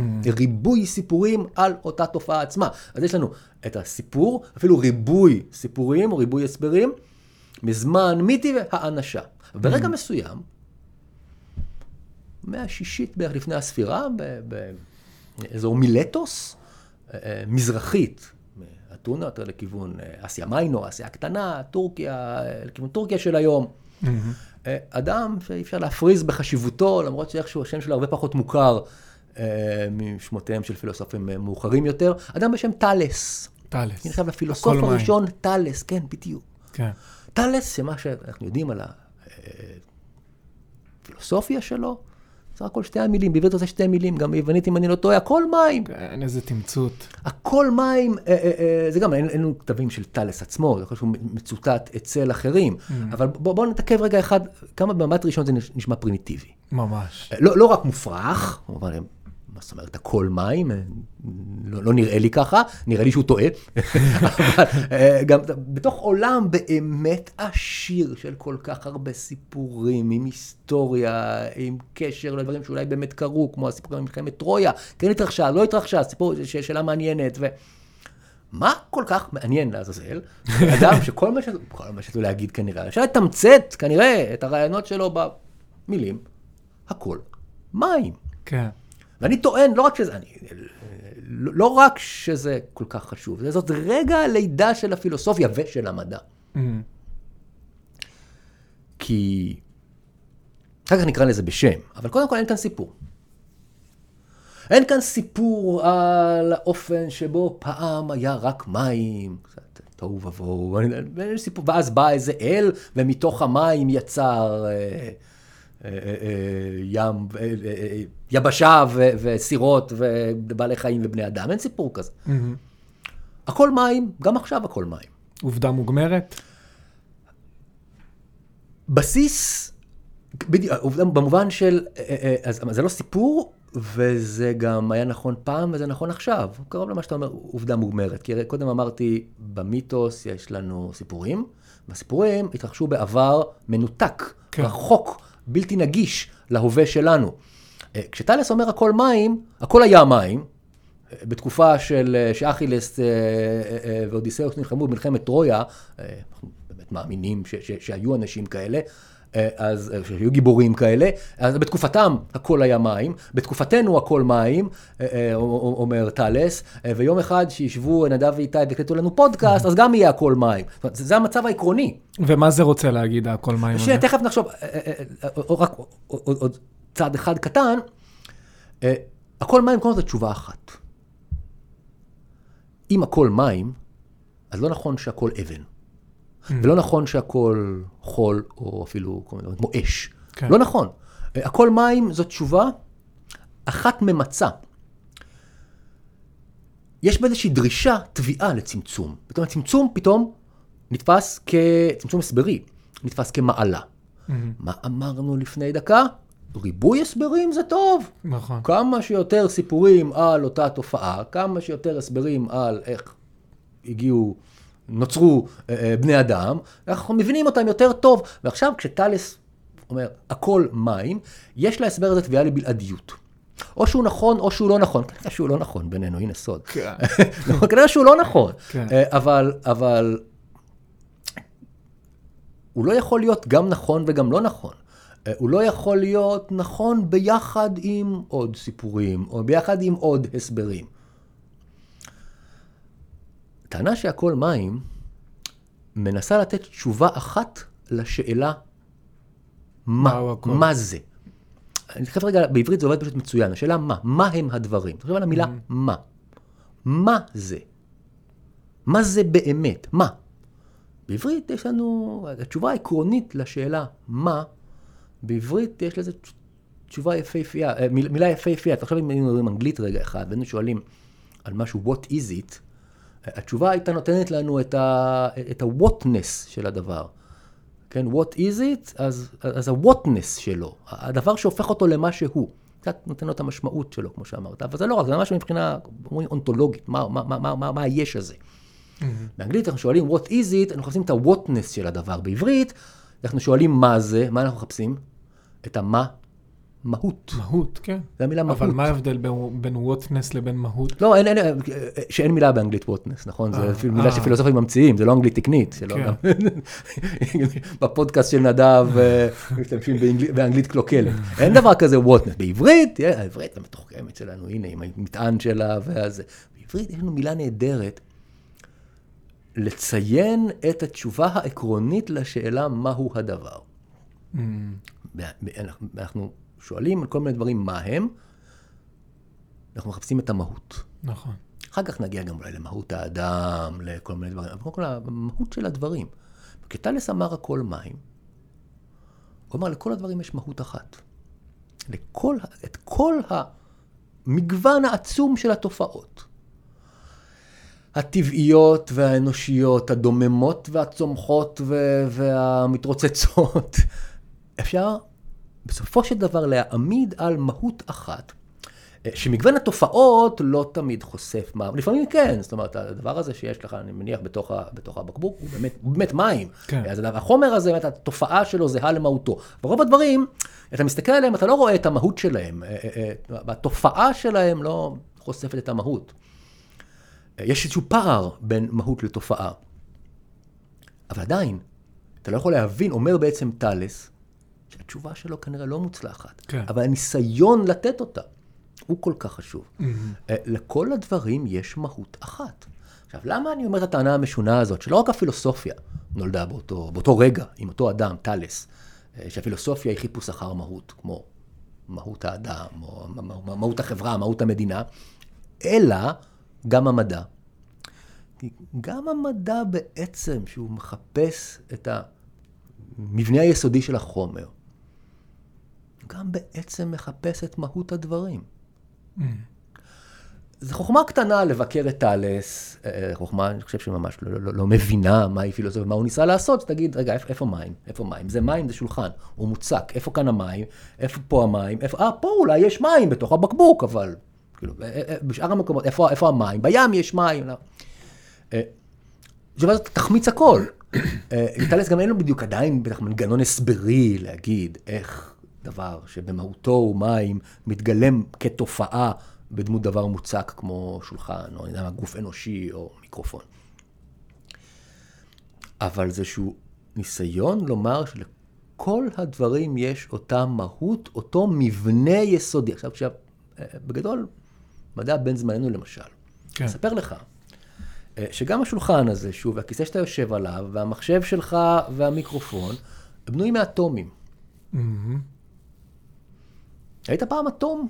כלומר, ראינו, ראינו, המון, ראינו המון אטומים, מן הסתם, כל מה שראינו זה אטומים, לא ראינו משהו שהוא לא אטום, כן, אבל לא ראינו אטום כאטום. אטום בודד. וזה אולי נשמע בהתחלה מופרך ומגוחך, ואני קצת מכיר את ההיסטוריה של המדע, זה באמת נשמע ככה בהתחלה, מה גם שאטום מילולית זה בלתי ניתן לחלוקה, ואנחנו יודעים שהוא מפצלים כן, את האטום, כן, היום, כן, נכון? כן, מתחלק. המדע עושה את זה, אבל בעצם מה שתאלס ניסה לעשות בהצבעה על מהות, זה לחשוף את המבנה היסודי של הדברים, זה גם מה שהמדע מנסה לעשות. Mm-hmm. החוקיות האחת, עכשיו, או שהכל מים או שהכל לא מים. נקודה אחרונה לגבי תאלס, לפחות לשלב הזה של הדיון, איך אתה מתווכח, או מה אתה עושה עם, עם, עם, עם, עם קביעה כזאת ש- שהכל מים? אתה לא יכול פשוט להוסיף עליה. עוד סיפור ועוד, כמו, כמו שאוסיפים עוד סיפור ועוד סיפור בהקשר בגדול מיתולוגי. אתה נותן גביעה אחרת. אתה מתווכח. כן. כלומר, אתה נותן טיעון. אז בא מישהו אחר אחר כך, לא תלמיד ישיר, אבל בא ואומר, המים רטובים, מה שרטוב אינו חם, האש חמה, לכן האש אינה מים, לכן אתה טועה, טיעון לא חזק במיוחד, תאלס אני מניח, יכול לענות וכל... אבל יש כאן ניסיון לטיעון. כן. כלומר... תזה, אנטיתזה, סינתזה. גם אני לא בטוח שיש כאן סינתזה, לא, לא, לא בטוח שאני מכיל את, דווקא את המהלך הלוגי הזה, יש כל מיני דפוסים של מהלכים לוגיים, והמהלך הלוגי הזה דווקא לא בטוח שהוא הכי מתאים כאן. אבל ניסיון לטעון טיעון. להגיד, אני חושב שאתה טועה, אני לא מסכים איתך, והנה הנימוק שלי. זה כבר, יש לנו טיעון או נימוק, מחליף לא בן לילה, אני עושה כאן רדוקציה וקיצור וצמצום אדיר, אבל בגדול, דפוס מחשבה שמעדיף טיעונים, נימוקים על פני סיפורים. סיפורים יש בשפע. טיעון, או שאתה צודק, או שאתה לא צודק. או, או שהטיעון שלך תקף, או שהטיעון שלך לא תקף. ו, ו, ופה נוצרת בעצם צורת מחשבה חדשה. ש, ש, ש, שמולידה את ה... שוב, ביחד בעצם, את המדע ואת הפילוסופיה. וממנה אפשר לשאול אחר כך שאלות, כמו שאלו באמת באתונה, פילוסופיה עם סוקרטס, באפלטון, באריסטו שהגיע לאתונה ללמוד אצל אפלטון, שאלות על, על מהות האדם, mm-hmm. שאלות על מהויות של מדינה ושלטון ו- ו- ו- ו- ו- ו- ואין סוף דברים אחרים, אבל פתאום שואלים אותם אחרת. שואלים באופן תבוני, רציונלי, ולא, לא, לא, ולא עונים באמצעות סיפורים, אלא שוב, באמצעות ניסיון לתת נימוק. אז אני רוצה לגעת קצת גם ברגל השנייה, מעולה. שזאת המקרא, ככה כמה שנספיק. מה, מאיזה זווית אנחנו מתחילים להסתכל על הדבר הזה, כשאנחנו מדברים על היהדות, על המקרא, סיפור בראשית? האתגר רגע ש- ש- שמזמין אותנו לחשוב עליו, זה מה ייחודי מיוחד במבנה העומק. של מחשבה מונותאיסטית, תרבות מונותאיסטית. נצטער רק על המילה, ובטהרתה, אין בדיוק דבר כזה, ובטח מבט היסטורי מגוחך, זה במונחים כאלה, אבל ניסיון, לפחות אינטלקטואלי, לזקק לרגע אחד, אולי זה, המילה הזאת מהות, מהות, מצורת המחשבה המונותאיסטית. אז בצורת מחשבה מונותאיסטית, יש דבר אחד ויחיד שעומד במרכז. אלוהים. ו- בדיוק. ושהוא נותן את המשמעות להכל. עכשיו שוב, נדמה לי שלהרבה בני אדם מודרניים, חילונים, במקרה שלי, אולי שלך, אה, לא יודע אם של רבים מה, מהצופות והצופים, אה, זה, זה, זה משהו מאוד זר, למרות אנחנו כאילו יודעים שבדעת אלוהים הוא נורא נורא חשוב. אבל זה משהו אחר לגמרי מלהגיד אלוהים הוא נורא חשוב, כמו שאבא, משפחה נורא חשוב, כמו אנשים שהם חשובים לי. אלוהים הוא המרכז להכל. אלוהים הוא... הוא, הוא... הכל עובר דרכו. הכל עובר, הכל, הכל שופע ממנו. אפילו להגיד עובר דרכו זה כאילו מתחיל במקום אחר, עובר דרכו וממשיך. כן. הכל מתחיל ממנו. כן. אין, אין משמעות לשום דבר שלא... דרך אלוהים. האדם ממש, ממש, ממש לא נמצא במרכז. ולכן, אם, אם כבר נסמן, כי, כי, לא רוצים לזרוק יותר מדי כדורים רחוקים אחד שני באוויר, אז הבדל עמוק בין התרבות היוונית, הפילוסופית, צורת המחשבה הפילוסופית שנולדה ביוון, שדיברנו עליה לפני רגע, לבין צורת המחשבה המונותאיסטית, שמתחילה ביהדות באמת, אז כבר אפשר לראות תהום. כן. האדם במרכז לעומת אלוהים במרכז. בדיוק. בצורת המחשבה היוונית, גם צריך, הפילוסופית היוונית, צריך הסתייגויות ובזהירות, כי תאלס לא אומר, הכל בני אדם, הכל אנשים. הפילוסופיה שמה במרכז את השכל האנושי.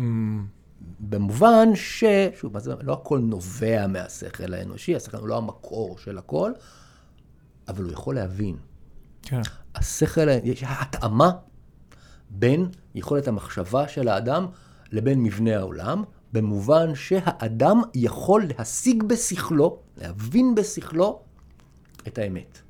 לפחות במובן הזה, האדם הוא במרכז, ובאמת זמן לא רב אחר כך, לא מיד, אבל כמה דורות, אבל כשהפילוסופיה, בעיקר באתונה, מתחילה גם לחשוב על חברה ופוליטיקה, אז, אז האדם גם מופיין באמת כמי שיכול לקבל אחריות על גורלו. Mm-hmm. במובן החשוב ביותר בעיניי, גם בעיניי, במובן הפוליטי, חברתי. בני האדם יכולים, למשל בזכות שפתם, האדם הוא, הוא חיה פוליטית כי הוא חיה מדברת. בני אדם יכולים לדבר על צדק ועוול, לדבר על ראוי ולא ראוי, לדבר על איך נכון ורצוי לארגן את חייהם המשותפים ביחד. יש כאן, במובן חשוב, לא גורם, במובן חשוב מאוד הצבא של האדם במרכז, בעיקר של השכל האנושי, של יכולת האדם לקבל אחריות על גורלו, ולקבוע איך הוא מתנהל בעולם הזה. לעומת, כן. תפיסת עולם מונותאיסטית, שבה הכל, הכל, הכל מקורו באל. שבו האדם הוא פשוטו כמשמעו, ליטרלי, mm-hmm. כלום, אפס, ביחס לאלוהים. כל מה שיש מגיע מאלוהים. כל מה שיש לי קיבלתי מאלוהים. אני, המשמעות של להיות בעולם זה להיות עובדיה, זה להיות עבד, עבד השם. Mm-hmm. זה, זה, זה לעשות כאלה מצוות. יש אלוהים, אלוהים הוא ריבון, ריבונו של עולם. נעשה ונשמע. נכון, דת של חוק, דת של ציות. כן. זה אומר שהאדם עומד כעין ואפס אני.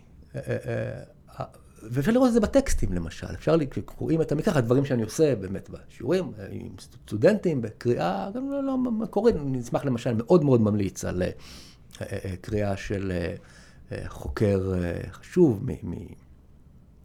מהמאה העשרים, אריך אוירבך, יהודי במוצאו, שכותב ספר נפלא בשם מימזיס, בגלות באיסטנבול. ויש שם בפרק הראשון המפורסם, ניתוח מבריק של טקסט מקראי, של עקידת יצחק, לעומת טקסט יווני, של האיליאדה והאודיסאה, שלהם לא דיברנו. נשים רגע בצד את האיליאדה והאודיסאה, אבל... חלק חשוב ממה שנותן לכתיבה של אוירבך, את האושר שלה בעיניי, ולא רק בעיניי. אבל הוא מראה שם כל כך יפה, הוא קורא שעקידת יצחק כל כך, או אפילו משפט קודם, אחד הסיפורים הדרמטיים ביותר שאפשר לדמיין. ממש. נכון, כן. לי יש ילדים, אבל גם מי שאין לו הרעיון של להקריב את הבן שלך, והוא מדגיש שם, בנך, יחידך, אשר אהבת, נכון? אין קשר עמוק יותר מהקשר בין אברהם לבנו יצחק. אחד הסיפורים הדרמטיים שאפשר לדמיין, כל כך מעט מידע. כל כך קצר. אוירבך שואל למשל, איפה זה קורה? מה קרה לפני? על איזה הר? אחר כך הם הולכים להר, להר מוריה. אבל אלוהים פונה לאברהם, ואומר לו, כך, את בנך, את יחידך, אשר אהבת. איפה זה קורה? מה אברהם עושה? איך הוא נראה? איך הוא לבוש? איך הוא מגיב? כלום לא נאמר לנו. מקבלים את המינימום שבמינימום. לפעמים יש הכפלות, כמו את בנך, את יחידך, אשר אהבת, שאז ברור פה, ההדגשה כל כך צועקת. נמצא מינימום מידע, אז במילים של אוירבך, כמעט הכל ברקע. כמעט הכל בעומק. זה עולם עם עומק אינסופי. אנחנו מקבלים בצבוצים כאלה של הקרחון. רק מה שנחוץ, הכל חלק בעצם מתמונת עולם גדולה, כאילו אפשר להגיד, מתוכנית אלוהית. אלוהים אין דרך אחרת שבה יהודי יכול להבין מה קרה שם. אלוהים יודע מההתחלה שהוא לא רוצה שאברהם ירוג את בנו, כן, אחרת אנחנו באמת בדעת, מודד קורבן אדם, ואנחנו לא שם, גם שאחים מסתייגים מהיהדות יודעים שאנחנו לא שם. אלוהים יודע מההתחלה מה התוכנית, אפשר להמשיג אותה כמבחן, או משהו כזה, כן, לאמונתו של אברהם, אבל אנחנו מקבלים מעט מאוד מידע, כמעט הכל ברקע. כן. אין כמעט חשיבות לשום, טקסטואלית, בטקסט, mm-hmm. אין כמעט נוכחות לשום חפץ. עכשיו, לעומת זאת, לא, לא ניכנס לתמונת עולם של המיתולוגיה מעבר למה שכבר אמרנו, אבל בטקסטים של המיתולוגיה למשל, מראה אורבך נורא יפה, כל חפץ זוכה לתשומת לב מלאה. כן. לפעמים בעיני קורא מאוחר יותר, זה נראה ברברת אינסופית. Mm-hmm. כל כלי נשק שבמקרה מוזכר, או כשמוזכר גיבור, מוזכרים כל כלי הנשק שלו. כל כלי נשק שמוזכר, אז איך הוא נראה, כמה הוא שוקל, איזה ציורים יש עליו, מאיפה הגיבור קיבל אותו, מי היו הבעלים שלו קודם, ובחיי שאני לא מגזים. הכל בפרונט. הכל בפרונט, בדיוק. הווה מואר בשווה, נדמה לי שאני מצטט כאן את אוירבך. שוב, לא זה כרגע חשוב, כן, אלא ההבדל בין זה לבין, דרך להבין, את תמונת העולם שמשתקפת מהמקרא, מסיפור עקדת יצחק, כל כך מעט נמסר. כמעט שום חפץ לא חשוב. אין משמעות לחפצים. בעצם כמעט בעולם מונותאיסטי, אלא ככל שהם חשובים במסגרת הסיפור שבו הגיבור האמיתי היחיד הוא אלוהים, וכל השאר יש להם משמעות ביחס לאלוהים. שוב, זה לא שאברהם הוא לא גיבור בסיפור הזה, במובן מסוים, אבל חשיבותו של אברהם זה מתוך ה... כניעה המוחלטת, מוחלטת, מוחלטת, אי אפשר יותר מוחלטת מזה, מוכן להרוג את בנו, לציווי של אלוהים. זה קצת מרגיש לי כמו מטריאליזם אל מול רוחניות כזה. לא, אולי קצת, כן, שוב, הם כמובן מושגים מאוד מאוד מאוחרים, נכון, נכון, נכון, אבל הבדל בין תרבות שמבחינתה, מה שיש זה מה שאפשר לגעת בו, זאת אומרת, החומר, נכון, ולכן כל דבר חומרי יש לו חשיבות, מלאה, טוטלית, כשלעצמו, כולל כל פיתוח וקישוט, ומשקל ומה אפשר לעשות איתו, לעומת תרבות שבה באמת הדבר היחיד שחשוב הוא הדבר הלא מוחשי, שאי אפשר לראות ואי אפשר לגעת בו. ושוב, אפשר, ובהרבה הקשר גם צריך לא להסתפק בזה, אלא ללכת גם, נחשוב מה כנראה השורשים, של ההבדלים האלה. לדבר למשל על תרבות הנבדית, של אורח החיים הנבדי, של אברהם, של אנשים שחיו פחות או יותר פה, או באזור המזרח התיכון. בכלל, עם ישראל הוא ידוע בתור עם מאוד נבדי. כן, נכון, אבל מה קורה אחר כך, אחרי חורבן בית שני, או משהו כזה, זה סיבות אחרות. אבל נגיד להבדיל מאנשי הפוליס, עיר המדינה היוונית, חקלאים שנמצאים באותו מקום, חיבור אחר לגמרי לאדמה, ומעריכים דברים שאפשר לגעת בהם, ומפתחים בעקבות זאת, גם כמיתולוגיה, אחר כך כפילוסופיה, מין תרבות של האדם במה שהוא יכול לגעת בו, גם שוב, תכף אולי נגיד משהו על החיבור, המהות, קצת התרחקות מזה, שבכל זאת פתאום אפשר להבין למה באמת הפילוסופיה היא כן מתוחכמת, ולא רק נסיגה ביחס לעולם העשיר של המיתולוגיה, אבל רק פשוט שלא יתקבל הרושם שהתרבות הזאת, המונותאיסטית, כמו שהצגתי אותה, מתקיימת בחלל ריק, אז קל למשל לטעון, טענה שגם היא כמובן שטחית וצריך לצק לתוכה הרבה מאוד תוכן, שהיא גם משקפת איזשהו אורח חיים נבדי, אורח חיים שבו הזיקה של האדם לחפצים, לאדמה, לדברים מוחשיים, היא זיקה רופפת מאוד. היום זה קיים, מחר זה לא קיים, הכל נזיל. הכל יכול להשתנות, חוץ מי, אולי תחפש. הארץ המובטחת, כאילו. זאת הזיקה הכי חזקה ש... לא, כן, בדיוק. אז אולי אתה יכול באמת לראות מאיפה בא הצורך בזה. לא רק הצורך המודרני, נגיד בין זמננו, או של הצורך הציוני, אלא הצורך האברהמי. אולי משהו להיאחז בו.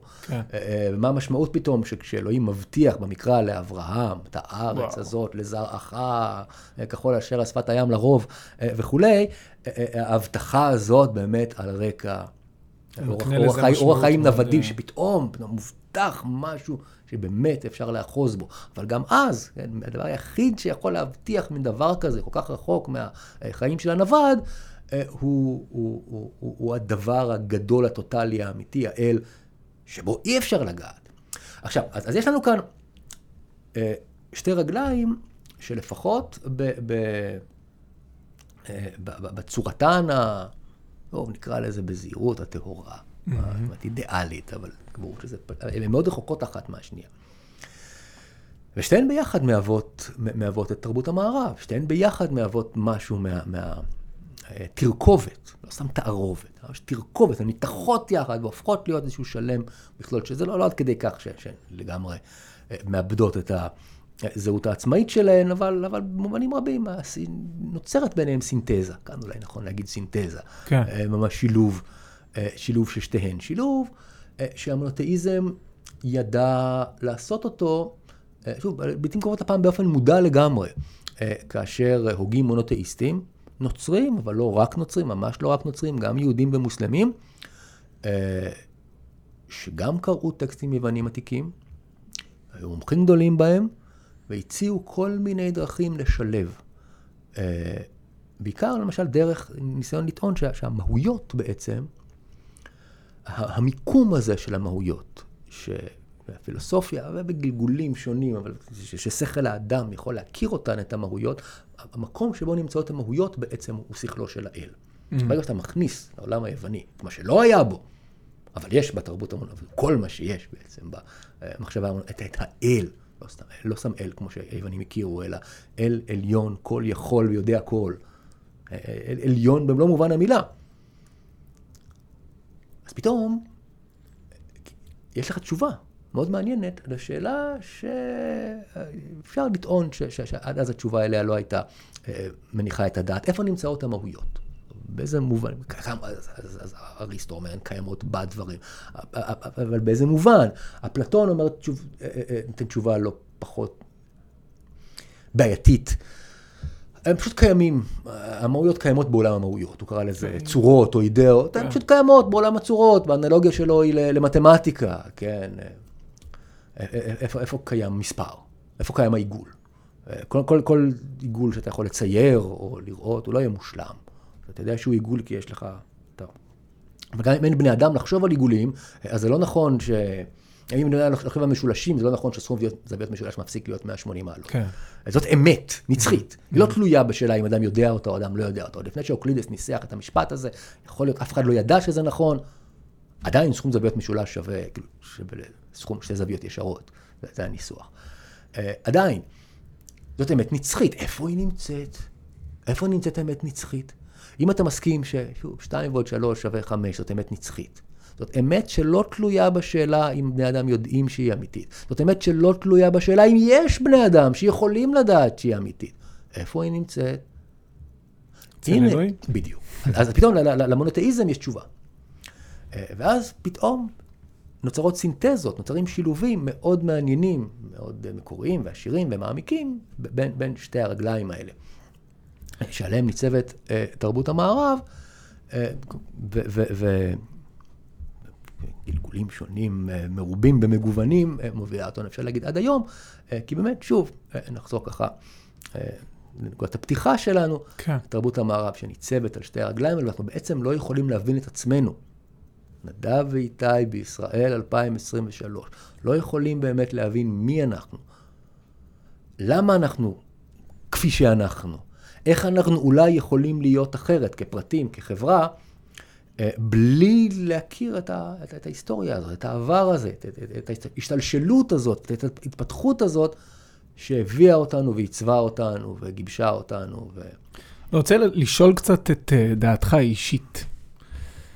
כי אם באמת ככה, ובאמת לקראת בצעדים האחרונים שלנו כאן, בשיחה המרתקת איתך היום, אז אם באמת התחלנו ונגענו בזה שאנחנו חיים היום בעידן שהקפיטליזם שולט, החומרנות, חומריות, נמצאת בכל מקום, מקבלת, אני חושב, אני לא בטוח, אבל אני חושב, מקום יותר, יותר נכבד מאשר הרוח.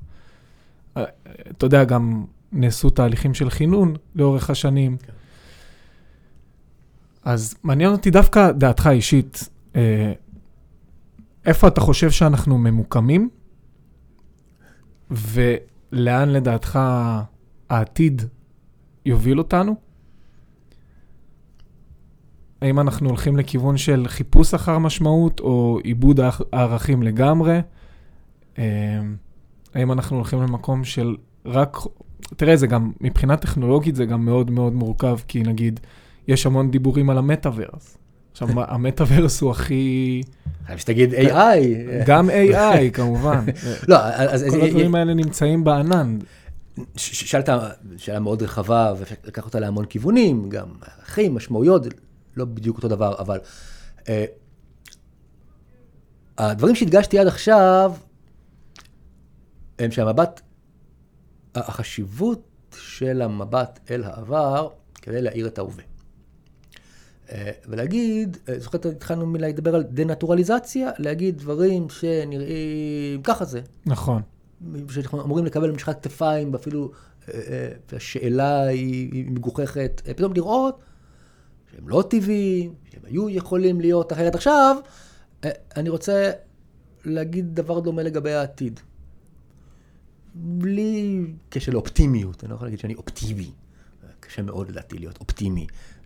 ברגעים, לפחות שאנחנו מקליטים את הפודקאסט הזה בתחילת אוגוסט עשרים ושלוש. אבל בניגוד להשקפה שקל, מפתה, כמעט מתבקש לאחוז בה, והיא ש... שאנחנו נמצאים במצב בגדול, בגדול, קבוע, ככה זה. דיברת על קפיטליזם, למשל. אז משפט מפורסם שטבעה מישהי שאני כמעט יריבה אידיאולוגית ענקית לאנשים שחושבים כמוני, מרגרט תאצ'ר, ראשת הממשלה השמרנית, הארכי שמרנית של בריטניה בשנות ה-שמונים, there is no alternative לקפיטליזם.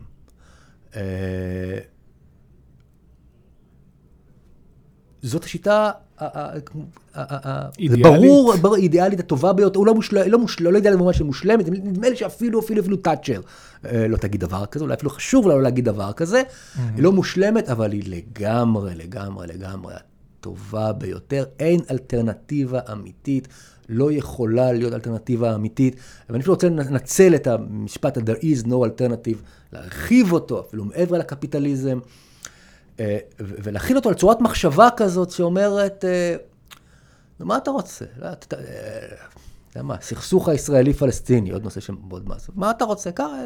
מה יכול להיות? תמיד היה, תמיד יהיה. לא נכון. אני לא צריך ללכת ליוון העתיקה. נכון, נכון, הסכסוך הזה הוא מאוד מאוד ותיק ועמוק ומסובך ומורכב, ואין לי פתרון, בטח לא פתרון קסם. אבל יש לו שורשים היסטוריים, ואפשר להבין אותם, ויש לו מורכבות אנושית ואנשים זה דבר שאפשר להבין, ובעיקר שום דבר לא קבוע מראש בחברה האנושית. לא לגבי הקפיטליזם, לא לגבי, כלומר, נגיד, בספירה החברתית-כלכלית, לא בהיבטים, נגיד, הפוליטיים של הסכסוך. הכל זה חומר בידי יוצר? הכל זה חומר בידי בני אדם. כן. כלומר, זה הכל תולדה של פעולות של אנשים בהיסטוריה. אפילו גם לא נגזים, אם צריך להיזהר גם ללכת לכיוון השני. אנשים תמיד פועלים בתוך הקשר, אנשים תמיד פועלים בתוך אילוץ, אנחנו לא... אמרנו, אינדיבידואלים, אטומים כאלה שמרחפים בחלל ריק, אנחנו כל הזמן מעוצבים גם על ידי הסביבה החברתית, התרבותית, הפוליטית, ההיסטורית שלנו. אבל קל מאוד ליפול, כללה ביוונית כזו, סליחה, דטרמיניזם. דטרמיניזם הכל קבוע, הכל קבוע מראש בעצם. אתה לא יכול לחמוק מאיזשהו, לפעמים אפילו קוראים את זה לפטליזם, גורל. ככה זה, לא יכול להיות אחרת, כמו הגורל של להיות גבר ולהיות אישה, או הגורלנו כיהודים בישראל לפחות, או סכסוך דמים עם הפלסטינים וכו' וכו', ולא, ולא, המבט להיסטוריה גם מראה עד כמה רדיקלית דברים יכולים להשתנות. כן, וזה גם משחק בין השניים, זה לא בהכרח גם לא רק כל חופשי לגמרי, או שזה מה שאתה חושב. לא, אני לא חושב כל חופשי לגמרי, אני לא חושב שיש מגבלות קבועות מראש מבחינתי. לא, לגמרי, זה לא רק דטרמיניזם. אבל אני באמת חושב שאפשר לראות שבני האדם יכולים לעצב את גורלם, והם עשו את זה אין ספור פעמים בהיסטוריה, וגם אנחנו. יכולים. דברים שאנחנו לא מרוצים במציאות שלנו. הקפיטליזם שלא דיברנו עליו כמעט בכלל, חוץ מנקודת מוצא שהצבת כחברה שמאחורים קפיטליזם, זה לא רק חומריות, זה היגיון הרווח משתלט על הכל, על היחסים בינינו, היחסים בין בני האדם מצומצמים לשאלות של רווח ותועלת. כמעט לחלוטין, אף פעם לא לחלוטין, יש משפחה למשל, אהבה, לפעמים חברים קרובים או משהו כזה, אבל כמעט על הכל משתלט היגיון הרווח. זה לא תמיד היה ככה. זה לא חייב להמשיך להיות ככה. ואיפה למשל אפשר להגיד בקצרה איזה משהו על טכנולוגיה, בין אם זה מטאברס או איי איי. הרי הדברים האלה, חידושים הטכנולוגיים יכולים להיות חדשות רעות מאוד לאנושות או לרוב האנושות, אבל הם יכולים להיות חדשות מצוינות לאנושות, ופה השאלה מה אנחנו עושים עם זה. איך ובאיזה מובנים זה יכול להיות חדשות רעות.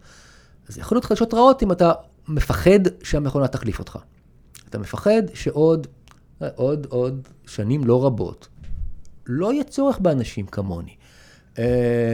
כל מיני, נגיד המילה רובוטים, אבל כמובן זה יכול ללבוש אלף ואחת צורות, ילמדו את החומרים שאני מלמד את הסטודנטים בצורה הרבה יותר טובה. אין, אין מרצה בעולם, אין, זה לא משנה איזה רובוט יביאו. היה שווה להגיע בשביל זה, אבל... אין, אין משהו שיחליף אותך. ואומנים יגידו, ונכון, ואנחנו פתאום מעצבים, אז יש כל תוכנה היום שמעצבת, יש כאלה שיגידו. זה הרגש. איפה הרגש? יהיה להם את הרגש הזה להגיד. אבל... אני חושב את הנקודה טיפה אחרת. כן. אפילו, אתה יודע מה, פועלים בפס ייצור, ש... ש... טוב, זה כבר ראינו שזה קורה. הקופאיות... כן, זה כבר קורה. הקופאות הן יותר ויותר אוטומטיות. אז אתה יכול להגיד זה חדשות רעות. חשבנו שהן חדשות רעות לקופאיות ול... אני לא יודע מה, עובדי פס ייצור, שרובוטים מסוגים שונים מחליפים אותם, פתאום מסתבר שלא בטוח, אולי גם העבודה שלי בסכנה, או של אנשים כמוני בסכנה. אתה יכול לחוות את זה כסכנה. אבל... אתה יכול להגיד, יש כאן גם הבטחה. איזה יופי. לא צריך שבני אדם יעבדו כל כך קשה. Mm. יש לנו את הטכנולוגיה להחליף עבודת אדם בפעולת מכונה. לא לחלוטין, לא עד לסוף, לא צריך לשכנע אותי, אני מסכים לחלוטין, אבל אני חושב את זה כהזדמנות. אם החברה תישאר מאורגנת כפי שהיא, אז כל קופאית, סליחה על המגדור, יש גם קופאים, אבל כל, כל קופאי או קופאית שיפוטרו, נידונים לחיים יכול מאוד להיות של עוני, או לכל יותר איזה קצבת אבטלה זניחה. כל uh, מעצב או מרצה שיפוטר, ויהיו כאלה uh, נדונו לחיים של חיפושי העבודה, כנראה כושלים. את זה בחברה שלנו, שבה או שאתה מהמעטים שמצטיינים ומצליחים לשרוד, או שאתה נשרח מאחורה עם סיכויים נמוכים מאוד. אפשר לארגן את החברה גם אחרת. אפשר לארגן את החברה באופן שבו הטכנולוגיה תעבוד לטובת כולנו. שבה אנחנו ננצל את החידושים הטכנולוגיים, כן, לפני כמה שנים הייתי מדבר על אוטומציה, רק דיברנו על מטה, היום מדברים על אינטליגנציה מלאכותית. הדברים האלה יכולים להחליף חלק מהעבודות שבני אדם עושים, ולשחרר בני אדם. טוב, זה ידוע שכבר מהמהפכה התעשייתית זה כבר התחיל לקרות. אולי קצת ואולי לחלק, אבל מעטים מאוד. רוב בני האדם, בעקבות המהפכה התעשייתית, עבדו לא פחות, אחרת, ובטח לא פחות שעות, בתנאים אחרים, אבל לא בטוח שזה פחות קשה. רוב בני האדם בטח לא התעשרו כתוצאה מהמהפכה התעשייתית. תנאי חייהם אולי אובייקטיבית השתפרו, אבל לא רוצה גם להכחיש את זה. אבל אי אפשר לומר שה... העושר והשפע שאפשר לייצר בעקבות המהפכה התעשייתית, בעקבות מהפכת התיעוש, כלומר, בעקבות uh, בתי חרושת וייצור אוטומטי והמוני, uh, uh, מעבר לכל דמיון, אם נסתכל מאתיים שנה אחורה, זה לא בדיוק נפל ב- ב- ב- לידיהם של, של כל בני אדם, בטח לא באופן שמתקרב להיות שווה או הוגן. Uh, אז גם השאלה היא של איך החברה מתארגנת כדי להשתמש בטכנולוגיה. החברה יכולה להתארגן באופן כזה, שבו הטכנולוגיות שממשיכות להופיע ולשנות את העולם כל, כל, כל כמה שנים, ישפרו את החיים של כולנו. Mm-hmm. למשל, מובן, אולי כמעט הכי חשוב, אני אחזור על המשפט הזה שאני אוהב, רוב בני אדם, רוב ימי חיים, רוב שעות היום, כן. עובדים, כן. לא רוצה. Mm-hmm. למה? נכון. מי אוהב לה... יש אנשים שאוהבים לעבוד, לא כל דבר בעבודה שלי אני לא אוהב, אני רוצה עוד זמן חופשי. אני רוצה עוד זמן לילדים שלי, למשפחה ולפנאי. אני רוצה עוד זמן אפילו ממש למחקר ולכתיבה ולקריאה, שלא יעמדו לי עם דדליינים ועם דוחות תפוקה, וכמה כתבת וכמה עשית, ואפשר לחשוב על דרך לארגון החברה, כך שה... חיים של בני אדם יהיו באמת טובים יותר. זה אפשר, זאת אפשרות פתוחה. כן, מרגיש שזה גם הולך לשם בגדול. אז אני לא יודע אם אני אופטימי, אמרתי קודם, אני לא יודע אם אני אופטימי, בכלל לא, מכל מיני סיבות. שוב, אפשר לדבר על ממש, על ישראל והדברים שקורים בה, אבל אפשר גם במבט גלובלי רחב יותר. אני לא יודע אם יש בסיבות לא אופטימיות, אבל בטח גם לא סיבות לייאוש, ולהגיד אין מה לעשות, אנחנו בתהליך הידרדרות, אנושי, חברתי, אקלימי, הנה עוד. אפשר. יש המון דברים שאפשר לעשות, אנחנו לא יודעים באמת איך העתיד ייראה, זה מגוחך לחשוב אחרי כל מה שלמד, אנחנו יכולים לחזות באמת, איזושהי מגמות לגבי העתיד. לי לפחות ברור לגמרי שזה מגוחך.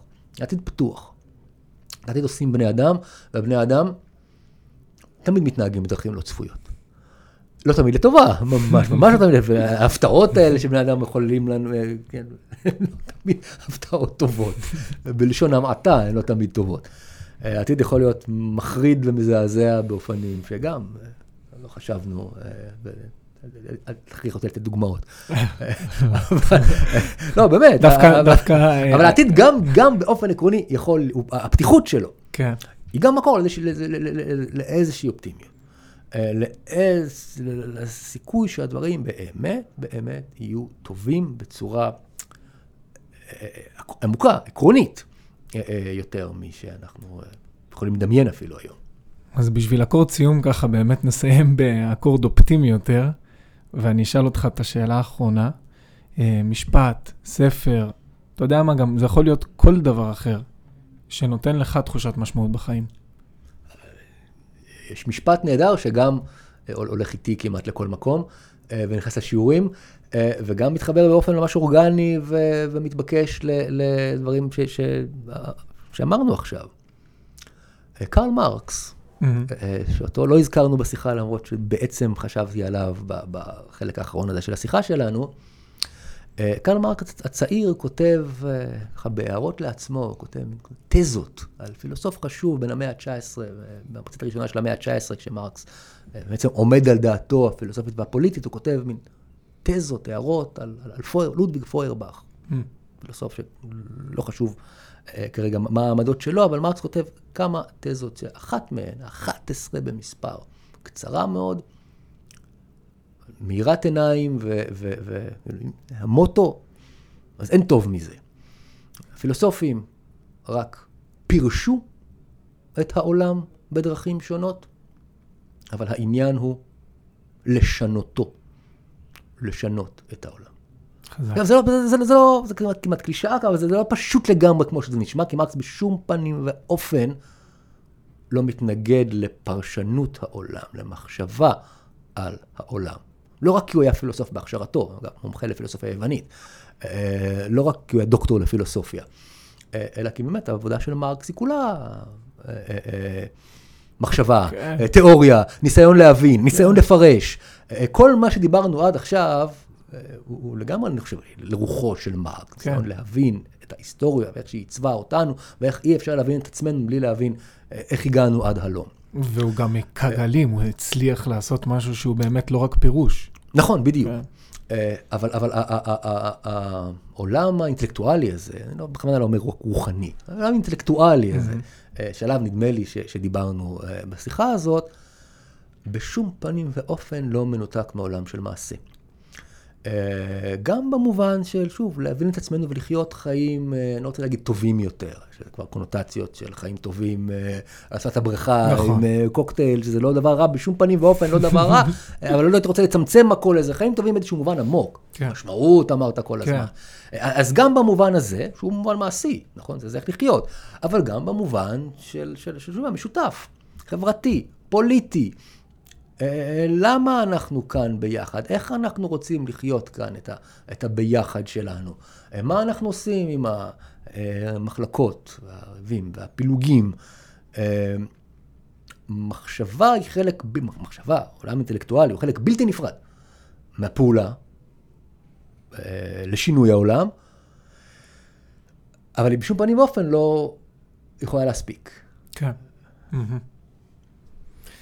טוב, אז דוקטור איתי שניר, תודה רבה. תודה לך, נדב. ממש ממש תודה, היה מדהים. בכיף. אז זהו להיום, חברים וחברות. אם אהבתם את השיחה שלי עם איתי, אנא מכם, תפרגנו לנו ותעזרו לנו להפיץ את הפרק הזה עם עוד אנשים. חוץ מזה, מה אני אגיד לכם? מאחל לכם למצוא המון משמעות בחייכם. תעשו טוב, נשתמע בפרק הבא.